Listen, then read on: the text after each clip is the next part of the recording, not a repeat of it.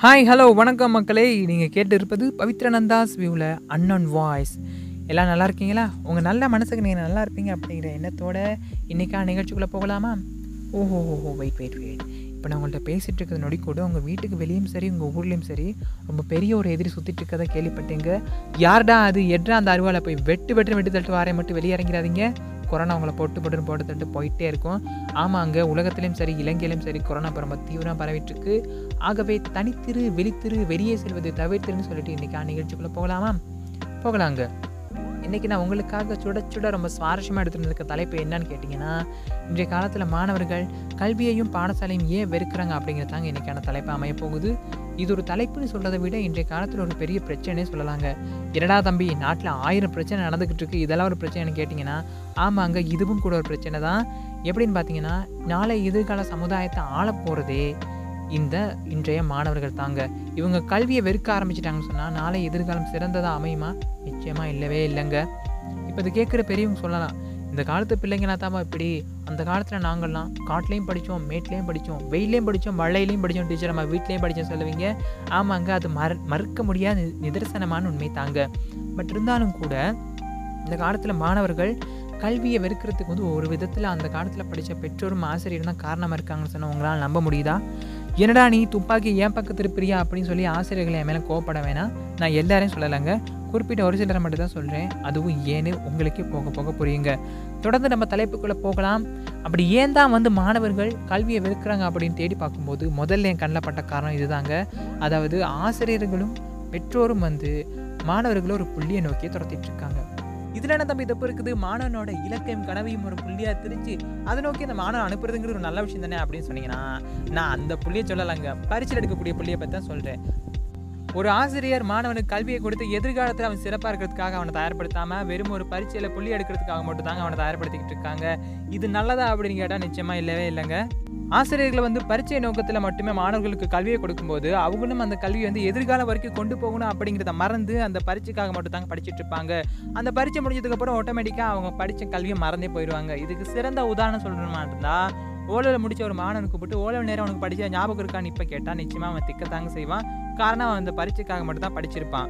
ஆகவே கல்வியை கொடுக்குற ஆசான்களே தயவு செஞ்சு பரீட்சைக்காக மட்டும் உங்கள் மாணவனை நீங்கள் தயார்படுத்தாம அவனோட சிறந்த வாழ்க்கைக்கு அந்த கல்வி பயன்படுங்கிற மாதிரி அவனை நீங்கள் தயார்படுத்துங்க. அதோட ஆசிரியர்களும் சரி மாணவர்களும் சரி கல்வியை வந்து ஒரு பரீட்சையின் அடிப்படையிலே வந்து அவங்க மனசில் திணிச்சிட்டு இருக்கும்போது அதாவது அவங்க ஒரு பரீட்சைக்காக நம்ம தயார்படுத்திட்டு இருக்கும்போது நீ இந்த பரீட்சையை வந்து கட்டாயம் எழுதி தான் ஆகணும். இந்த பரீட்சையை நீ ஃபெயில் ஆனா இத்தனை நாள் நீ படிச்சதுக்கே வந்து எந்த ஒரு பிரயோஜனமே இல்லாமல் போயிடும் நீ இந்த பரீட்சையில் ஃபெயில் ஆனால் உன்னோட வாழ்க்கையில் நீ ஃபெயில் ஆன மாதிரி அப்படிங்கிற எண்ணங்களை மாணவர்கள் மத்தியில் திணிக்கும் போது நிச்சயமாக மாணவர்களுக்கு கல்வி மேலேயும் பரீட்சை மேலே ஒரு பயம் வர ஆரம்பிக்கும். ஸோ கண்டிப்பாக வந்து நான் இந்த பரீட்சையில் பாஸ் ஆகி ஆகணும். இல்லாட்டி என் வாழ்க்கையில் நான் தோற்ற மாதிரிங்கிற எண்ணம் வந்து மாணவர்கள் மத்தியில் வந்த போது அது வந்து அதோட இறுதி விளைவு வந்து ரொம்ப பயங்கரமாக இருக்குங்க. அது எப்படின்னு கேட்டிங்கன்னா சில நேரம் அந்த மாணவர்கள் வந்து கல்வியில் அதாவது அந்த பரீட்சையில் வந்து தோத்துட்டாங்க அப்படின்னா நான் வந்து வாழ்க்கையிலே தோத்துட்டேன் அப்படிங்கிற மாதிரி நினச்சிட்டு தற்கொலை முடிவுகளை நோக்கி கூட போகிறதுக்கான வாய்ப்புகள் இருக்குது. இன்ன வரைக்கும் பல மாணவ மாணவிகள் அப்படி தான் தற்கொலை பண்ணி இறந்ததை நம்ம கேள்விப்பட்டு தாங்க இருக்கிறோம்.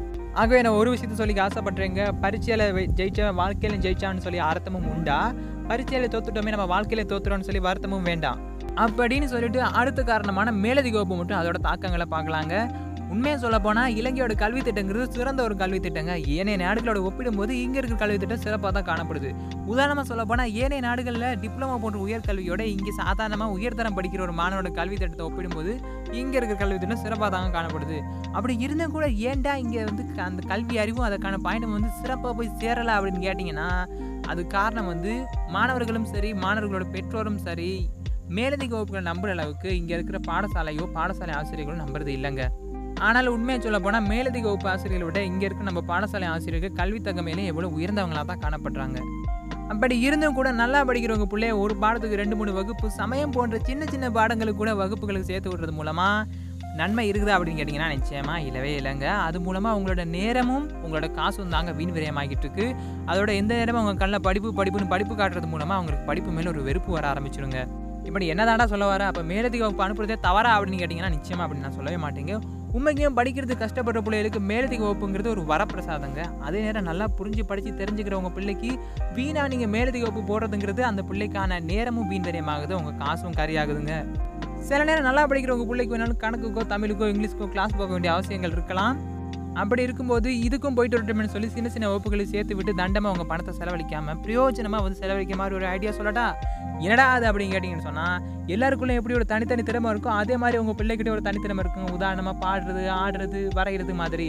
அப்படி இருக்கும்போது நீங்கள் வந்து கட்டாயமாக அனுப்ப வேண்டிய ஒரு கிளாஸ் அதாவது இப்போ உதாரணமாக கணக்கு கிளாஸுக்கு உங்கள் பிள்ளை போகுதுன்னா உங்கள் பிள்ளை நல்லா பாட்டு படிக்குதா? ஒரு பாட்டு கிளாஸுக்கும் சேர்த்து அனுப்புங்க. உங்கள் பிள்ளை கட்டாயமாக வந்து இங்கிலீஷ் கிளாஸ்க்கு போகணும்னு சொன்னால் போகட்டும். உங்கள் பிள்ளை நல்லா டான்ஸ் ஆடுதா? அதோட சேர்த்து ஒரு டான்ஸ் கிளாஸுக்கும் சேர்த்து அனுப்புங்க. இப்படி வந்து அவங்களோட கல்வியையும் ஒரு பக்கம் திறமையை நம்ம வளர்த்து விட்டோம்னு சொன்னால் நிச்சயமாக உங்கள் காசும் வந்து வீண் விரயமாகாது. உங்கள் பிள்ளையோட கல்வி ஒரு பக்கம் வளர்றதோட திறமையும் ஒரு பக்கம் வளர்ந்துட்டு தாங்க இருக்கும். அதோட இன்னொரு முக்கியமான விஷயம் என்னென்னு கேட்டிங்கன்னு சொன்னால் எப்பயுமே வந்து வகுப்பில் முதலாவது வாரம் மாணவன் போகிற அதே மேலதிக வகுப்புக்கு உங்கள் பிள்ளையும் சேர்க்கலாங்கிற மாதிரி ஒரு ஐடியாவில் இருப்பீங்க. தயவு செஞ்சு அதை மாற்றிக்கங்க ஏன்னு சொன்னால் அவன் ஏற்கனவே நல்லா படிக்கிறவன். அவன் படிக்கிற பாடத்தில் அவனுக்கு ஏதாச்சும் ஒரு சந்தேகம் இருக்கலாம்.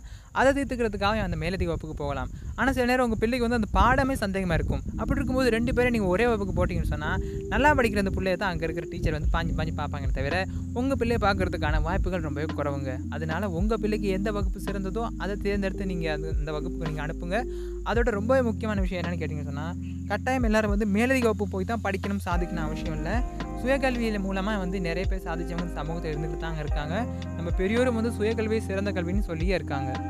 அடுத்து மாணவர்களை கொலையாக கொள்ளக்கூடிய காரணம் என்னென்னு பார்த்தீங்கன்னு சொன்னால் கல்வியை ஒரு பாரமாக காட்டுறது மாணவர்களை இயந்திரமாக நடத்துறதுங்க. இது இன்னைக்கு சமூகத்தில் பெரிய ஒரு பரவலான பிரச்சனையாக காணப்படுது. அதாவது ஒரு மாணவன் வந்து பாடசாலை போகணும்னு சொன்னால் தமிழை படி இங்கிலீஷை படி மெக்ஸை படி மெக்ஸில் கோட்பாடு பாடமாக்கு தமிழில் அந்த திருக்குறள பாடமாக்கு பாடல் பாடமாக்கு கற்று எழுது வாக்கு எழுதுன்னு சொல்லி புளியாக புளிஞ்சிட்டு வீட்டுக்கு வந்தா வீட்டுக்கு வந்ததுக்கப்புறம் maths class Tamil class science class சமயத்து கிளாஸுன்னு ஆயிரத்தெட்டு கிளாஸையும் முடிச்சுட்டு எட்டு மணி ஒம்பது மணிக்கு மாதிரி வீட்டுக்கு வந்தோடனே மறுபடி ஜூம்லேயே வேறு ரெண்டு கிளாஸ் இருக்கும். அதையே முடிச்சுட்டு சாப்பிட்டு தூங்கலாமேன்னு படுக்கைக்கு போகும்போது கரெக்டாக யூடியூப்பில் டீச்சரோட வீடியோ அப்லோட் பண்ணியிருப்பாங்க அதை பார்க்க சொல்லி வீட்டில் சொல்லிட்டு இருப்பாங்க. ஸோ அதையும் பார்த்துட்டு சரி நாளைக்கு ஸ்கூல் போக இருக்கே காலையில் ஒரு ஆறு மணிக்கு சரி எழும்போன்னு சொல்லி தூங்குனா நாலு மணிக்கே ஆச்சு கும்பக்கண்ண பேராண்டி எழுப்பி படின்னு சொல்லி மொத்த நேரம் வந்து புத்தகத்தை நீட்டாங்க இப்படியெல்லாம் பெற்றோரும் ஆசிரியரும் பண்ணும்போது தான் மாணவர்கள் வந்து கல்வி ஒரு பாரமாக பார்க்க ஆரம்பிக்கிறாங்க.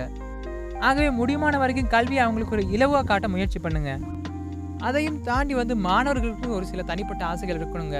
விளையாடணும் பொழுதுபோக்க ஏதாச்சும் பண்ணணும் பாட்டு கேட்கணும் நண்பர்களோட சுத்தணுங்கிற மாதிரி அவங்களுக்கும் சின்ன சின்ன ஆசைகள் இருக்கும். இந்த ஆசைக்கான நேரத்தில் நம்ம பறிச்சுட்டு முழு நேரமாக அவங்கள படி படி படின்னு சொல்லும்போது நிச்சயமாக அவங்களுக்கு படிப்பு மேலே ஒரு வெறுப்பு வர ஆரம்பிக்கும்.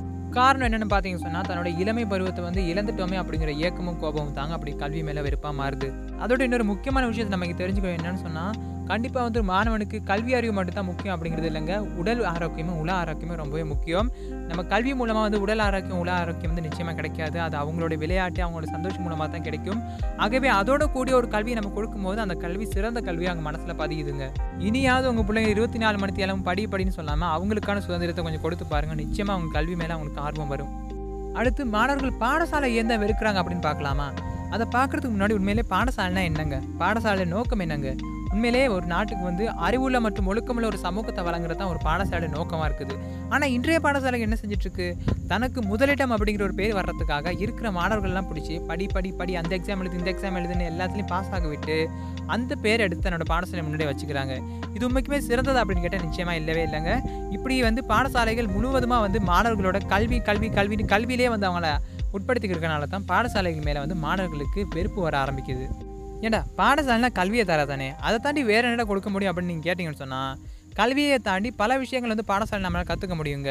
ஒழுக்கம் விளையாட்டு நம்மளோட திறமையை வளர்த்துக்கிறான ஒரு பெரிய தலைமை வந்து பாடசாலைக்கு விளங்குதுங்க. ஆனால் இன்றைய காலத்தில் அந்த வாய்ப்புகள் வந்து ரொம்பவே குறைவு தான் அப்படின்னு நான் சொல்லுவேன். இதையும் தாண்டி பல பாடசாலைகள் வந்து மாணவர்களை ஒழுக்கமாக வளர்க்குறவங்கிற பேரில் வந்து பல கடுமையான விதிமுறைகளை விதித்து அவங்கள வந்து ஒரு எல்லைக்குட்படுத்தி வச்சுருப்பாங்க. உதாரணமாக சொல்ல போகிறதா ஒரு மாணவன் காலையில் ஸ்கூல் போகிறாந்தான் இன்டர்வல் நேரம் யாரும் வெளியே வரக்கூடாது. இன்டர்வல் முடிஞ்ச மாதிரி வந்து எல்லாம் வகுப்பில் தான் இருக்கணும். ஸ்கூல் விடுற வரைக்கும் எந்த ஒரு ஆத்திர அவசரத்துக்கும் யாருமே வெளியே போகக்கூடாது. மைதானம் இருந்தாலும் கூட அங்கே யாரும் போகக்கூடாது. அந்த நேரத்துக்கு அங்கே இருக்கக்கூடாது இந்த நேரத்துக்கு இங்கே இருக்கக்கூடாது அதை பண்ணக்கூடாது இதை பண்ணக்கூடாதுன்னு சொல்லி ஆயிரத்தெட்டு கடுமையான விதிமுறைகளை விதிக்கிறதோட அதை மீறவங்களுக்கு ரொம்ப கடுமையான தண்டனைகளும் கொடுக்குறாங்க. இப்படி பண்ணுறது நல்லதா அப்படின்னு கேட்டால் நிச்சயமாக இல்லவே இல்லைங்க. இப்படி பண்ணுறது மூலமாக ஒரு மாணவனுக்கு அந்த பாடசாலை மீது பயமும் வெறுப்பும் தாங்க உருவாகும். அப்போ என்னடா சொல்கிற விதிமுறைகளே இல்லாமல் ஒரு பாடசாலை நடத்த முடியுமான்னு சொன்னால் நிச்சயமாக முடியாதுங்க. ஒரு எல்லைக்கு உட்பட்ட விதிமுறைகள் இருப்பது சிறப்பு தான் அதையும் தாண்டி ரொம்ப கடுமையான விதிமுறைகள் கடுமையான தண்டனைகள் இருக்கும்போது மாணவர்கள் வந்து கொஞ்சம் கொஞ்சமாக பாடசாலையை வெறுக்க ஆரம்பிப்பாங்க. அதோட ஒரு விஷயத்தை நல்லா தெரிஞ்சுக்கங்க. ஒரு மாணவன் வந்து அவனோட வீட்டை தாண்டி அடுத்து அவன் அதிக நேரமாக இருக்கிற இடம் வந்து பாடசாலை. அங்கே வந்து அவனுக்கு சுதந்திரமே இல்லாமல் மகிழ்ச்சியே இல்லாமல் இருந்துச்சுன்னா நிச்சயமாக அவன் அந்த பாடசாலையை நேசிப்பானா? இல்லாட்டி அங்கே கிடைக்கிற கல்வியை தான் நேசிப்பானா? இல்லவே இல்லை. ஆகவே மாணவர்களுக்கு வந்து ஒரு எல்லைக்குட்பட்ட சுதந்திரமும் ஒரு எல்லைக்குட்பட்ட மகிழ்ச்சியும் இருக்கிறது பாடசாலையில் சிறந்தது அப்படின்னு தான் நான் சொல்லுவேன். அடுத்து மாணவர்கள் வந்து பாடசாலை வெறுக்கிறது மிக முக்கியமான காரணம் என்னன்னு கேட்டிங்கன்னா அது அங்கே இருக்கிற ஆசிரியர்கள் தாங்க. அதாவது எல்லா ஆசிரியரும் இல்லை குறித்த ஒரு சில ஆசிரியர்கள் மட்டும் எப்பயுமே கோவமாக ரொம்ப கடுகன்னு நடந்துக்கிட்டு இருப்பாங்க. கிளாஸுக்கு வந்தாலே கத்திட்டு இருக்கிறது நின்னா குத்தம் நடந்தால் குத்தம் சந்தேகம் கேட்டால் கூட குத்தங்கிற மாதிரி எப்பயுமே கோவப்பட்டுக்கிட்டு இருப்பாங்க. இது நல்லதான்னு கேட்டால் நிச்சயமாக இல்லவே இல்லைங்க. ஏன்னு சொன்னால் ஒரு மாணவன் வந்து எப்பயுமே ஒரு ஆசிரியர் தன்னோட அன்பாக நடந்து கொண்டு தான் எதிர்பார்ப்பான். அதையும் தாண்டி நீங்கள் அவன் மேலே கோவப்பட்டுட்டே இருந்தால் முதல்ல அவன் உங்களை வெறுக்க ஆரம்பிப்பான். அதுக்கப்புறம் உங்கள் பாடத்தையும் வெறுக்க ஆரம்பிச்சிருவாங்க. ஆகவே முடியுமான வர மாணவர்களோட தன்மை நடந்துக்க பார்க்கறது தான் ஆசிரியர்களுக்கு சிறப்பு அப்படின்னு நான் சொல்லுவேன். அடுத்தபடியாக ஒரு பாடத்து மேலே வந்து ஆர்வத்தை உண்டு பண்ணுற சக்தி வந்து எப்பயுமே ஆசிரியர்கள் கையில் தாங்க இருக்குது. ஆனால் பல ஆசிரியர்கள் இன்னைக்கு அதை பயன்படுத்த தவறிட்டாங்க. என்னென்னு சொன்னால் உதாரணமாக ஒரு பாடத்தை வந்து நம்ம இன்னைக்கு ஒரு நாளைக்கு வகுப்பில் ப படிப்பிக்கிறோமா? நாளைக்கு அது மைதானத்தில் படிப்பிக்கிறது விதவிதமாக படிப்பிக்கிறது இணைப்பாட விதான செயற்பாடு மூலம் படிப்பிக்கிறது மூலமாக அந்த பாடத்து மேலே அந்த மாணவனுக்கு ஆர்வத்தை வரவழைக்க முடியும். சில ஆசிரியர்கள் இது இதை இன்னைக்கு பண்ணாலும் பல ஆசிரியர்கள் இதை செய்ய மறந்துடுறாங்க. இதனால தான் அவங்க பாடம் மேலே அவங்களுக்கு வெறுப்பு வர்றதுக்கு ஒரு முக்கிய காரணமாக இருக்குதுங்க. மக்களை இதெல்லாம் தாண்டி ஒரு மாணவன் வந்து கல்வியை வெறுக்கிறதுக்கு மிக முக்கியமான காரணம் என்னன்னு கேட்டிங்கன்னா அது நிச்சயமாக தொலைபேசியாக தாங்க இருக்கும். தொலைபேசிங்கிறது எவ்வளோ பெரிய ஒரு ஆபத்தான விஷயம் நம்ம எல்லாருக்கும் தெரியும். அதோட நல்லதும் அதோட கெட்டதும் அதை பாவிக்கிறவங்களை பொறுத்தே அப்படிங்கிறது நமக்கு தெரியும். ஆனால் இதை பற்றின புரிதல் நம்மளுடைய அப்பாவி மாணவர்களுக்கோ சிறுவர்களுக்கோ இருப்பதற்கான வாய்ப்புகள் ரொம்பவே குறைவுங்க. அப்படி இருக்கும்போது அவங்க நல்லதுக்கு அவங்க கல்விக்கு நம்ம எடுத்து கொடுக்குற தொலைபேசி சில நேரம் அவங்க வாழ்க்கையை வேணாலும் அழிச்சிடும் இந்த நொடி வரைக்கும் பல மாணவர்கள் நான் படிக்கிறேங்க பேரில் தொலைபேசியில் தவறான செயற்பாடுகள் ஈடுபட்டு தான் இருக்காங்க. அளவுக்கு மீறினா அமுதமும் நஞ்சுங்கிற மாதிரி அளவுக்கு மீறின தொலைபேசி பாவனை அவங்களுக்கு தொலைபேசி மேலே ஒரு மோகத்தை உருவாக்கும். அந்த மோகம் கல்வி மேலே ஒரு வெறுப்பாக மாறும். ஆகவே பெற்றோர்களே முடியுமானவரை உங்கள் மா பிள்ளை வந்து தொலைபேசியில் அப்படி என்ன தான் செய்கிறான்னு சொல்லி எந்த நேரம் கண்ணும் கருத்தமாக இருக்கிறது தான் நல்லது அப்படின்னு நான் சொல்லுவேன். ஆகவே மக்களே இவ்வளோ நேரம் வந்து உங்கள் பிள்ளைங்க ஏன் தான் கல்வியையும் பாடசாலையும் வெறுக்கிறாங்க அப்படிங்கிறத விறுவிறுப்பாக தெரிஞ்சுக்கிட்டோம்.